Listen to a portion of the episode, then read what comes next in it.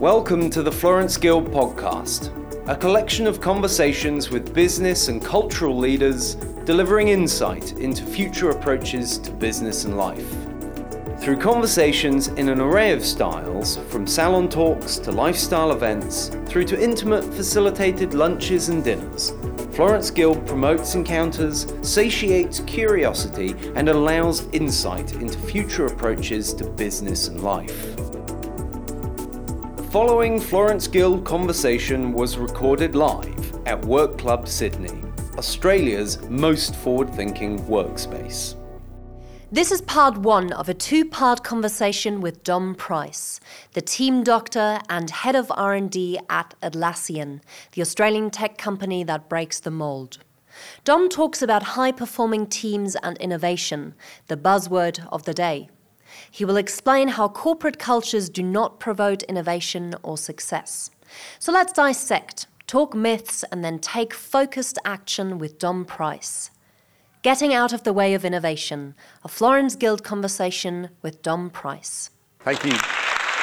Um, so I'll, I'll, do a very, very brief intro, just so you know like who I am and what I do, because it makes no sense otherwise. Um, and then as we were just kind of discussing, I've not, I've not bought a presentation with me to, to take you through. I'm not going to patronize you with stuff that you don't give a shit about. Um, what, what I'd love to hear from you is some of the things that you think about, worry about, want to hear about, and, and I can share stories. Um, so I'll start with a confession. I'm a, I'm a recovering accountant. So I, um, it's true. Like it's, there are days when it hurts, uh, when I'm tempted to go back. So I, I started my life in Deloitte in London, mainly because my parents said if I became a chartered accountant, I'd have a job for life. Uh, and I thought that was a good thing until I realized that a job for life was completely miserable because it would mean you do the same thing every single day. Uh, so after three years in London, my, my, boss sat me down and gave me the option of moving to New York or Sydney. So doing the same job as I was doing in Deloitte London, uh, but doing it somewhere else. And I decided New York was too much like London, so I was like, fuck it, let's go to Sydney. Uh, and when I say us, it was just me. I got on a plane. I was like, what could possibly go wrong? They speak English, kind of. There's lots of similarities. Nothing can go wrong. And that was 15 years ago. So I landed in 2003 um, and just loved it here. Like, what, what's not to love? But in that time, I've gone through like several incarnations. So I, I, my role at Deloitte evolved. I then left Deloitte uh, and went traveling the world for a year and a half because I thought, screw it, life experience is way more important than work experience. Uh, I spent all my money till it ran out and then realized I had to get a job. And in the meantime, the global financial crisis had occurred and no one wanted to hire me unless I wanted to be an accountant again. And I didn't. So I had to like reinvent myself again and again. And the best part of that lesson for me is that reinvention is now just a norm for me. So I spent five years now with Atlassian. Um, when I joined, we were about 600 people, two locations, privately owned. 38,000 customers, everything just worked. To the point where, in my 90 day review with my boss, I said to him, he's like, any questions for me? And I was like, why have you hired me? Because there's nothing to fix. And the reason I explained that was in my career up until that point, I was a very accomplished firefighter. I had a cape, I had a selection of wine that I'd been gifted for putting out fires. I knew how to tackle fires, what different fires meant, but I'd never prevented fires. In fact, I'd probably started a few, if I'm deadly honest. Because as a firefighter, to stay employed and engaged, you start the odd fire, and you're like, oh, I can, I can put that out for you. And so he sat me down and he said, Dom, your, your job here isn't to fight fires. Your job here is to understand why all the fires have occurred in every previous role you've had. And I want to use that knowledge and wisdom to prevent fires here as we scale. So that's, that's five years ago. Atlassian's now over 2,500 employees. Instead of two locations, we're across eight. Instead of 38,000 customers, we're about 118,000. Every one of those customers has also grown, so not just the volume, we've got more competition, uh, more everything, right? The complexity of our environment changes and evolves every single day, which is both exciting and absolutely petrifying. Because what worked last year, we know won't work next year. And whilst that fills me full of joy and excitement when I wake up in the morning, normally about, about 10.30, I'm praying for a bit of consistency and I'm praying for a bit of predictability that just isn't there. And so that's the world that I now live in. Part of my role now at Atlassian as it's evolved is as we scaled, we realized we were going to get fat and slow and monolithic and bureaucratic. And we'd just come off the back of winning Best Place to Work two years in a row. And so my measure of success, I set myself two goals. We still want to be a best place to work as we scale. So how do we scale and not grow? subtle difference there. And then the second one was how can I make myself redundant? How can I make it so that the thing I do doesn't need me? Because if I'm the constraint, we can't scale because there's, there's only so many hours in a day. So how can I make myself redundant? Which was a bizarre goal to write down, but one that's actually led me to now I'm in my third role at Atlassian. So I'm, I'm now head of R&D. So I work across our chief technology officer, head of design, and head of product. They own what we do. I own how we do it. Subtle distinction. So as we scale and grow and things change, I own how we get there, how we stay nimble, how we keep that agility, how we keep that vulnerability and change. Uh, they own what we do, which products we ship, which customers for, what we launch, you know, what technology we use, etc. The second part of my role is how do we use the knowledge of how we're, we're evolving and how do we take that out to the rest of the world so that every other team can practice, learn, and evolve and develop? And as we listen and learn from them, I take those lessons back internally.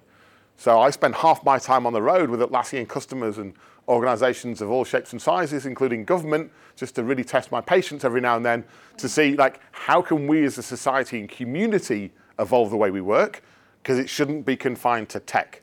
Right, the fact that the, mass, the vast majority of the ASX 200 uh, and the Fortune 500 are tech companies now, right, not the old school organizations that we're used to seeing there, that doesn't mean that tech has all the answers. Right, it means that we should be sharing those things and actually be a bit more honest and vulnerable and listen and learn from each other so that every organization, industry, team, society uh, gets to progress.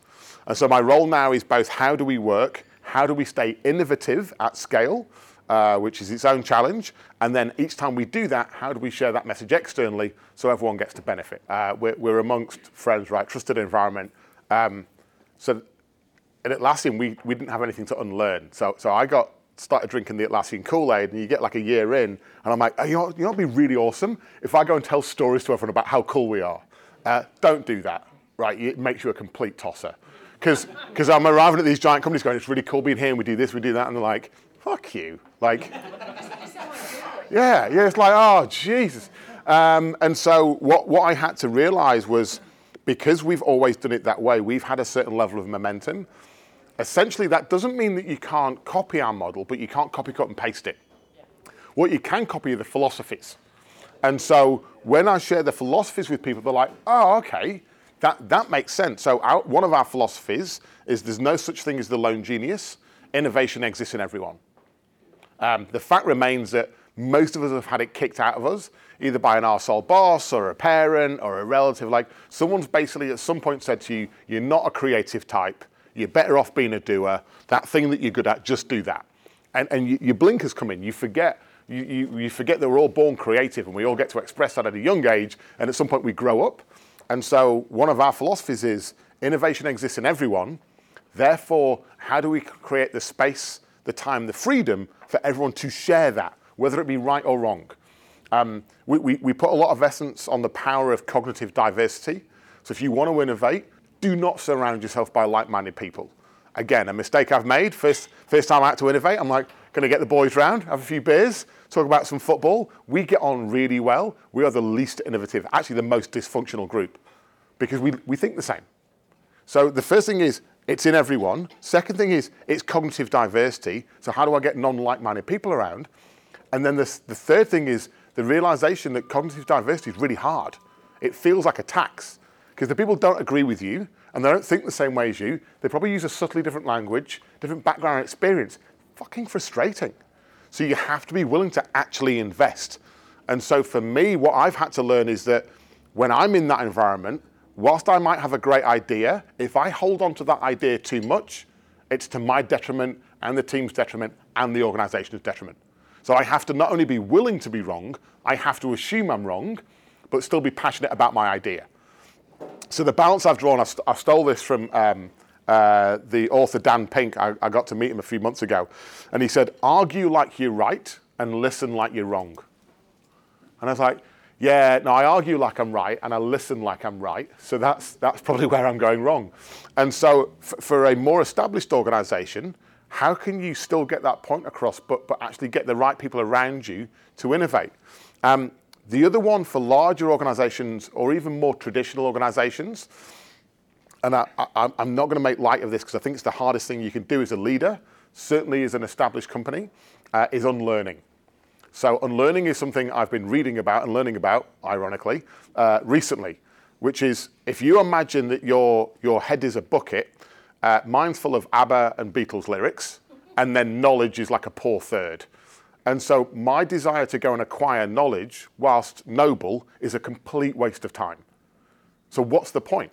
And so unlearning for me is saying, I'm going to invest an amount of time stopping things, picking rituals and habits that will not pay a dividend in the future.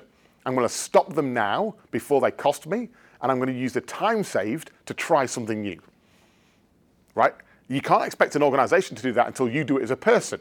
And yet, most of us, when we're developing our annual plans, take last year's plan and add 5% because we know that will keep us in a job and probably get us a pay rise. But we have no more time. You're like, I'm time poor and I'm busy and I'm on my phone 24 by 7. And you're like, I only need 5%. And then if I could just get through this month, if I could just get through this quarter, if I could just get through this year, everything will be fine. You never do.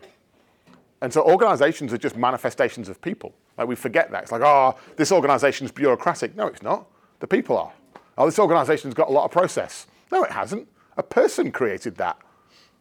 And so when you think about that at an organizational level, that unlearning becomes quite powerful because it's the what are the things we're going to stop, which are often the barriers to innovation or creativity or curiosity. And the reason I mention that is, in my experience, most organizations spend the time dangling the carrot, like here's why innovation's awesome, but they don't take the blockade out of the way that's stopping you doing it. Like you already know it's awesome. You're really clever people. Like, there's not many people I meet who go, innovation's a terrible idea, waste of time, never works. They want to do it, but there's barriers in the way. So I think the first thing to do is like go and seek those things out, acknowledge them, and do your thing to remove them. And I think if you start with that approach, what you end up doing is these really small experiments that don't look huge, but they start to build momentum over time. And we, we learn more from the things that we screw up. Um, we have a thing now called Fuck Up Fridays, where in our team meetings every couple of weeks, uh, you, you, you come in, you've got to bring your drink with you, either in a bottle or a glass, and you've got to share your story, right? And it can't be a, oh, I worked really hard this week, like, you know, my, like, like those people that you interview and you say, what's your weakness? And they're like, I just worked too hard. right? It's not, it's not one of those ironic fuck ups. It's not really a fuck, it's a real thing. And you're like, I tried this thing. Here's what I thought would happen. And here's the mistake I made and everyone goes, cheers, you fucked up. And you're like, yeah, I did, right? yeah, I did. By sharing that, 20 people around me have learned about the thing I experimented with. They learned why I experimented with it. They won't make the same mistake. And often someone will go, hey, I tried to solve a similar problem, and here's what I tried. You might want to try that.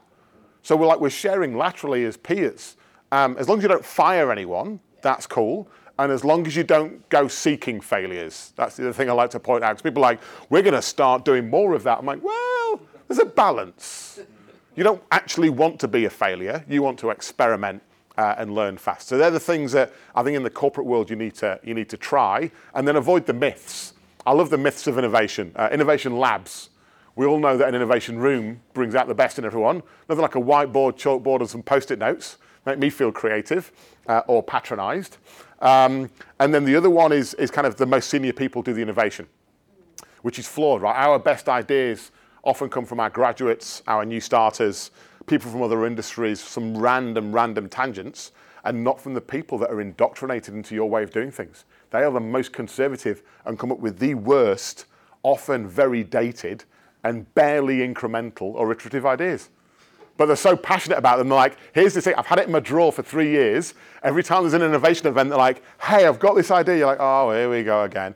But then they get to a level where it gets sanctioned because power becomes the decision rather than actually how credible is the idea and what can we learn. So avoiding the myths and then unlearning and, and trying small experiments. So uh, a meta level purpose and vision have always been, again, similar stories. We've always had it.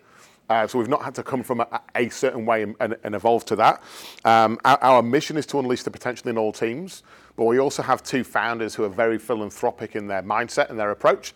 So from the inception of Atlassian, Scott and Mike started a 1% movement where they donate 1% of profits, uh, equity, revenue, and product and staff time to charitable causes.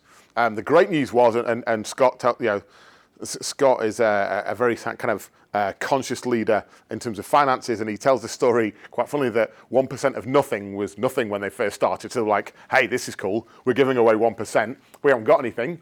Now we're a $12 billion listed company uh, with, with products and customers all over the world. Like, what, that 1% is significantly bigger, but it's still 1%. And so that enables us as an organization to have this belief and this desire to leave the world in a better place than we, we found it.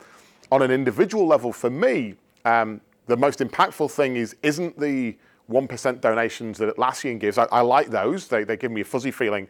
But the thing that actually resonates with me is the five days I get each year. So I've been uh, using that more recently uh, to work with social enterprises to help accelerate them, uh, which is nothing to do with Atlassian, nothing to do with our technology, our products. It's just me as a human saying, this company's given me five days paid leave. I can use that to catch up on my work, which would be really sad. I could use it to go on holiday, which I probably need one, but I get holiday leave for that. Or I can use it to have positive impact. So that's the kind of meta level for me. At a more business kind of tactical level, we over communicate our strategy. So we have a thing called a VTFM vision, themes, focus areas, and measures. We communicate that, we blog it, we share it on a page, it's on our intranet, we have town halls, we talk about it regularly, we score it honestly, we debate it, we discuss it, but that's an organizational level uh, kind of vision, mission, like what, what are we going after? One of the things that we do in there, which actually helps with purpose, is as well as saying what we are going after, we talk about the things we're not going after, the popular misconceptions.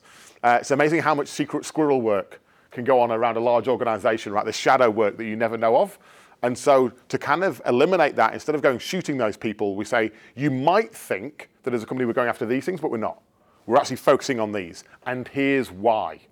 So we, we over enforce and reinforce the why. One of the reasons there is, uh, it's a good parlay actually. Uh, a few years ago, we created this thing called the Atlassian Team Playbook. Know, we're about 2,500 people, we're 420 teams. Those 420 teams needed guardrails for how to work. So we created a playbook. In there is this thing called a health monitor, how teams assess their health as a team. Nothing to do with technology, just human to human. In the first 100 sessions, the number one area we were struggling with was shared understanding. Why are we doing what we're doing? Teams knew what they were doing, but not why. And what was happening was they were shipping on a Friday and they were celebrating because they shipped something on a Friday, which was never the intended outcome. We're like, is that thing being used? And they're like, don't know, but we shipped on Friday. How cool is that? We're going to have a party, we're going to drink beer and play card games. And I'm like, but, but what's the outcome? And so over time, we'd lost focus on that why. So we've now swung that pendulum back to say, if you don't know why you're doing what you're doing, you become insular, which is bad because you don't care about the customer, you care about your own KPIs, you become very insular. You never course correct because you stop listening and you start celebrating shipping regardless rather than delivering an outcome. So for us, that emphasis on why is essential for us to actually have autonomous teams. Otherwise, you have lots of teams that are not autonomous. They are highly reliant on the person above them to give them direction, and that person above them often doesn't have the right purview of the customer and of the organization. So we, we keep on talking about it. We do a values interview for every single candidate. Um, we don't believe in culture check. Uh, c- culture checks for me um, mean you hire people that are like the ones you've got. Uh, go to any are there any consultants here from like any big? Really? Okay. Go to any consulting firm within a 100 meter radius and, and, you see people going up and down the lift, they all look the same. You're like, if, if you all bought the same suit, shirt, tie combination, um, similarly in this space, you all look the same. We're like, we're all like, yeah, we're all cool because we're trendy kids. Um, but they, they all look the same because they're hiring for culture, right? And when you hire for culture and you get culture fit, you actually start to, to bring in that. So, so we used to do that and it was bad. So we flipped it to values. So we have values like don't fuck the customer, open company, no bullshit, be the change you seek, yeah, play as a team. And so what we say to people is you are coming in for a values interview. That values interview is done by someone that will not be a member of your team. So they're independent to you being hired. They have no skin in the game other than saying, will you help promote and provoke Atlassian to the next level? And so what you find is if you take something like be the change you seek, it's suddenly it's not a cultural thing because everyone's going to approach that a different way. All I'm listening for when they tell me their story is do they understand what be the change you seek means? Have they got it within them? And what would they do? How would they how would they do that? And the reason we do that, I'll give the, uh, the analogy. If you imagine back in the day, the classified ads, right? If you wanted to date someone and you were like pre-Tinder, right? You'd put these ads in the paper and, and everyone was looking for someone with a good sense of humor, right? There is no one on the planet that says, I really want to be with someone who's miserable, right? Who just brings me down, right? Everyone is looking for someone with a good sense of humor, but we're all looking for someone different. And it's the same for Atlassian. We want people that are a values fit, but everyone's different. And so part of the challenge we're trying to do there is not are we screening them for values, are they screening us? Because the last thing I want to do is to hire someone who thinks they want to work somewhere like Atlassian and then gets in and drowns. Because many people can't handle autonomy. Many people can't handle self-service because they've grown up in environments where the leader, command and control, has told them what to do. And they think they want that, but then when they get it, they panic. They're like, what do you want me to do today? And I'm like, go and build your own adventure. And they're like, okay. I'll wait to be told. And you're like, no, there, there is no telling. So I think we've just got to accept it's not that uh, Atlassian is the right work environment. It's that there's many work environments and many types of people. And the thing we need to do is to match the right people in the right environment. And I think that's a two-way discussion. Um, I think we have as many people self-select out of our interview process because they realize, yeah, we're a fun place, but we're not a good fit for them. Interestingly, the values interviewer has veto rights. So you can be technically awesome, but if you're a jerk, you're not getting the job. And that, that has been very important for us because the temptation to hire the technical genius is really high. But when you realize the negative impact that technical genius can have, no bueno, not going to do it. So we are, we are ruthless. The, the values interviewer can just go, nope. It's a lot of this and not a lot of that, if I'm deadly honest. We, we are very, um, va- there's not many values interviewers, and Atlassian, we, we keep we keep a, a relatively sm- a smallish number of people. They have to be people that we believe genuinely demonstrate our values and evolve them on a daily basis, and they actively contribute to them. One of the things we do is we try and do benefit of the doubt, because the last thing you want to do is to be punitive. Um, a lot of the time, it's hard to tell if someone's a product of their environment and whether they can change or not. The big one for me is you can normally just tell, which is hard because it's one of those things whereby I'll give you an example of what I did the other week, right? Because the person can remain nameless. They were talking about be the change you seek. So the, the question I asked them was, I'm not going to tell you which value to talk about. What's your favorite value? They're like, be the change you seek. I'm like, awesome. What does that mean to you? Like, there is no wrong answer in theory you can give to that. Except they did because they were like, well, you know, it's, it's, uh, it's something from like a Buddha. And I was like, no, what does it mean to you? Like, how would this manifest with you? They then spent 10 minutes telling me about how they couldn't change anything in their previous organization because they weren't allowed. I was like, okay, cool. So I'm going to give you that freedom. What are you going to do? And they're like, you know, my last place, I couldn't do this and I got punished for that. Like the third time they told that story, I'm like, I've just given you freedom now. I've, I've given you three bits of permission, which is hard because here I'm not going to give you any permission. I'm just going to ask you to beg for forgiveness. And so even with permission, you're struggling. I don't know how you're going to survive in that environment. And so the example they gave me was around Be the Change You See about how they get people to change and how they use drawings and sketches and stories. And I'm like, brilliant. Here's a pen. Tell me a story. And they held the pen and sat opposite me and told me the story. and so what you can quickly realize is it's very easy to, to explain what you would like to be like and what you think you should be like. But when you're given the freedom to do that, you should probably just do it. And so I get lots of people that will tell me an answer about how they work, but when I give them the opportunity to do that, they can't. And that for me says, if you can't do that now with permission and guidance, when I'm not here and when you are given autonomy and freedom, what are you going to do? And so I'm a firm believer we can teach a lot of that, but if it's not in there and the passion to kind of explore and try that isn't there, that's a lot harder to create. I mean, we, in, in Australia, we have a six month probationary period, six month probationary period. Um, it's, it's the minority that don't, don't get through. Uh, you tend to know within the first four or six weeks. You don't. It's very rare we need the six months because we, are, we are an autonomous environment. It, is a bit of a fire hose when you get in there, right? It, is full on, and people either sink or swim. And the ones that can genuinely do it will work with their peers, uh, will will work laterally and communicate with people, will listen, will be curious and learn. They, they consume the fire hose and they grow with it, right? You can just see them navigate and their shoulders lift, their confidence grows. And the ones that don't, it's a very different direction. And so we try and support those people to go, let's give you, let's restart. Like maybe, maybe you had good intentions, but you went down the wrong path. Let's give you a restart. And we try and use those six months as useful as possible. I think the ones that definitely don't make it to the six months either self-select out by three. I mean, we're in a buoyant job market. Like if we don't pay the highest, so you're not going to stick with us for the money. We give you really good, enjoyable work. You get mastery. You get to work with smart people. There's a whole lot of advantages to working there, but you're not going to stick around just for the cash, right? We're not a bank paying five times the average. And so people will self-select out and go, actually, I can go and work somewhere else and chill, right? I can go and put my slippers on and be relaxed over here and do the same job and then twice as much, they will go and do that. The ones that want to grow, evolve, become a master, learn new things, be experimental, they'll stick around. So it tends to be self-selection. If not, we politely show them where the door is and take their passes off them. Yeah. Um, so first thing we did was we realized that um, getting a whole lot of uh, alpha white males to solve diversity could be classed as ironic. Uh, it was it's a big, it's a big admission, big admission for a room full of. Uh, it's with some of the organisations I go to where you see these. Sorry for anyone who's a 55-year-old white guy, but uh, rooms full of 55-year-old white guys uh, with white beards going, hmm, diversity. We we can solve that through this, and you're like, yeah, you're probably you're sympathising when you should be empathising. Um, for, for us, the first thing we did was we hired an amazing head of diversity and inclusion.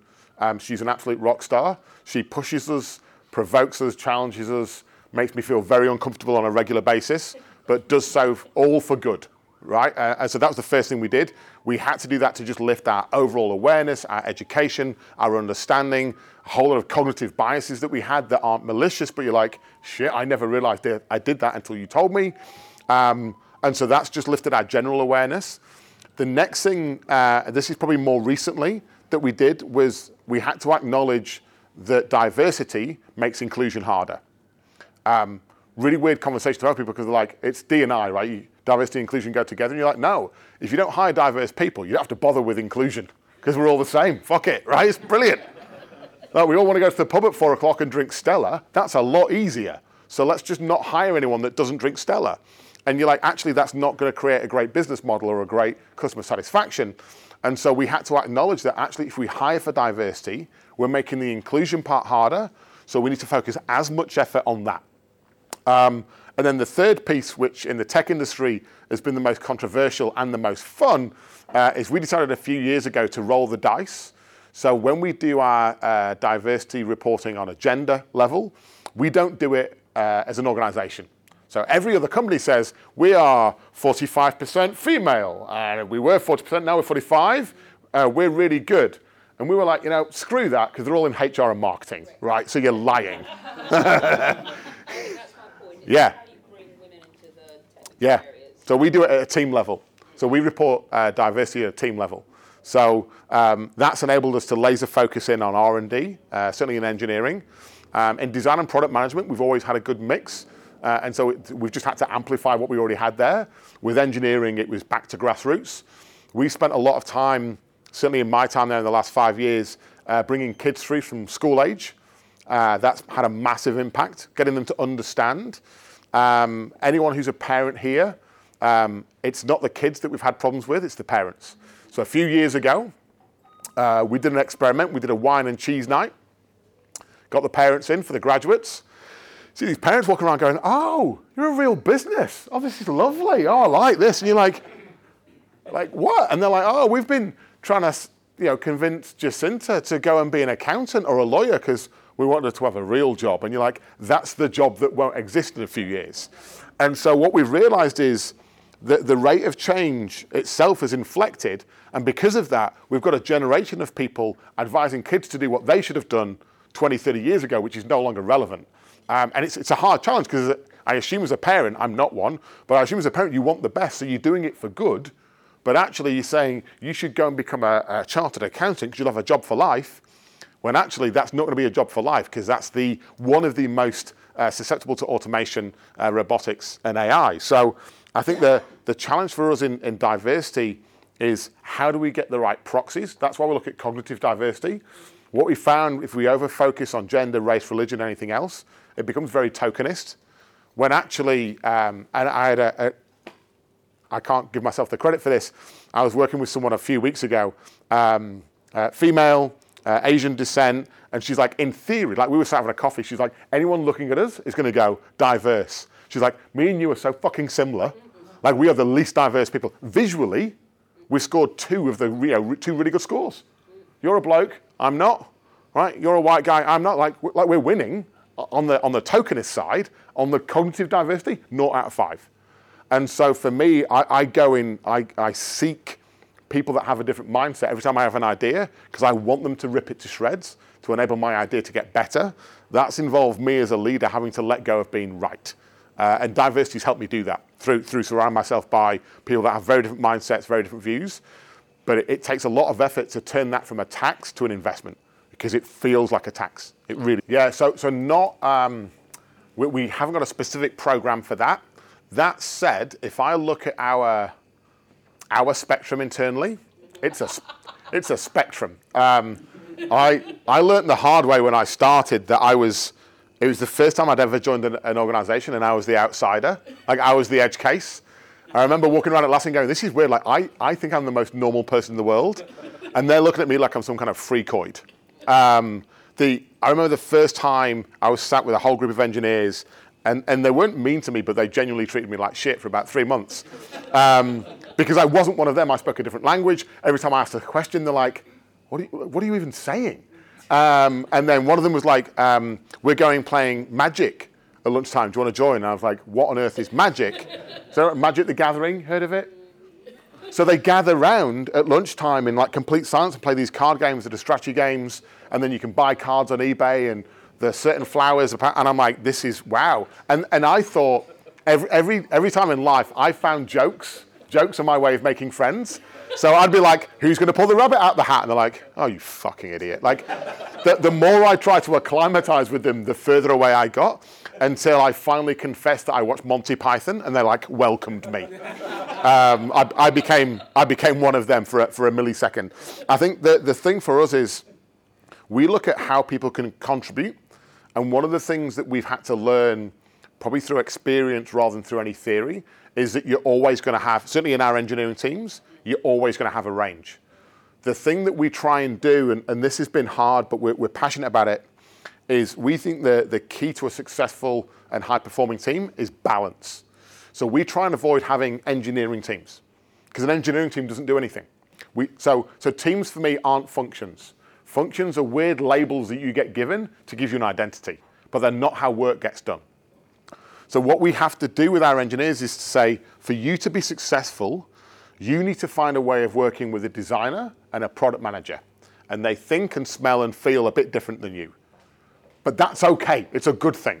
How can we get you in an environment where you can contribute your best self and they can contribute their best self? Because if either of you has the power position, weird things happen. Like if the designer wins, we have beautiful products, but no one's building them because the engineers are like going, well, fuck yeah, I'm not going to do that. If the engineer wins, they are technically brilliant, but no one needs them right? And if the product manager wins, you end up with an infinite roadmap of features that are wonderful that never get used, but like it looks good, right? It's the product that does a little bit of everything. So we need, so we talk about the triad, those three coming together, and how they combine viability, feasibility, and reliability to make our products awesome. But that is a tense relationship. Like it's not harmony. When you see them on the whiteboards, I was, I was showing a, a COO from one of the banks around our office the other week, and we walk around this corner and there's three people like yelling at each other on the whiteboard, like one shy of having each other in headlocks. And he's like, oh, that's awkward. I was like, no, that's cool. that's, a, that's a good thing. I was like, if everyone sat there silently nodding, that's bad. Like passive aggressive agreement is boring. That's fun. They're bringing their best selves to work. Uh, that's something we constantly have to nurture so that they all feel that they can do that. The biggest way we found of doing that is storytelling. So we, we have to give them the freedom, the space to do that, but that's not enough. So what we do is we have a, a strong culture of blogging and actually sharing those stories of difference as being powerful. How do you share those? Because those are the ones that make us all learn and listen. So we have a, a transgender engineer who has told a wonderful series of stories about that experience. Now, There's no book I could read about that. And there's no way, even though I'm curious and keen to learn, there's no way I could acquire that knowledge and empathy myself. But Cara telling that story of the experience of pre and the change and the blogs and all the hassles that come with that, and you read that and you're like, holy fuck, I've got privilege. Like, I've got it easy. But I'm not going to realize that when I wake up in the morning and make my coffee. And so those stories enable us to learn from each other and do so in a way that makes us appreciate the fact that we are all, all different, but that's a good thing. And that's where organizations, a lot of organizations concern me because they go, you're all different, but as long as you work this way, like I treat everyone the same, so that's fine. No. If you treat everyone the same, you probably treat them the way you want to be treated, which is your privilege and your view of the world. So I, have had to learn, you know, as a, as a relatively confident alpha male, I've had to learn a whole new style when I'm facilitating sessions at Atlassian because I never quite know what I've got in the room. So I've been using silence as my friend. I just sit, I'm like, I'm, I have to sit on my hands, otherwise I start talking. But I'm like, I'm just here. Like, like I want the introvert. I want, I want the person who's not comfortable to speak up to feel like they have a voice. And so we have to use different mediums, different techniques. But ultimately, you're never going to do that if you've not got the base level understanding. And so for our belief is that if we, if we do that properly, we do the storytelling, we build an evolving, inclusive environment, people will want to work there and we will hire for those people because we have the mechanism rather than making it a program. And I think we learned from the unconscious bias training where the entire organization went through unconscious bias training and we're like, done that now. We now, we're not biased anymore. I'm like, no, no, no, you still have it. Just because you know about it doesn't mean you don't have it anymore. Yeah. Yeah, so I'm, I'm a, I'm a 40 year old white guy now, so I mean, in 15 years I'll be able to give you the actual answer. my, my, my, my answer now is that um, I, I pick on 55 year old white guys on purpose because virtually every boardroom of every ASX company I go into, that's all I see, and it pisses me off, right? Um, I, I, did a blog the other week, which I got a whole lot of really angry white guys yelling at me, um, where I talked. To, uh, the the article was called "A Robot Won't Take Your Job," And then when you click through, it's like Peter, John, or David will, because 32% of the ASX 200 CEOs are called Peter, John, or David, which is more than there are women. And so I, I always, I always take the white guy question with a pinch of salt, because I'm like, here we are in our position of privilege, worrying about potentially sharing it. Um, for me, the thing I think about is how do we take age out of the equation, and how do we take white out of the equation? And the way I think about that, uh, I, I, steal a lot from the legendary Patty McCord, who is the chief uh, HR officer at Netflix. And she has a wonderful story about fully formed adults, where she said, I don't give a shit how old you are.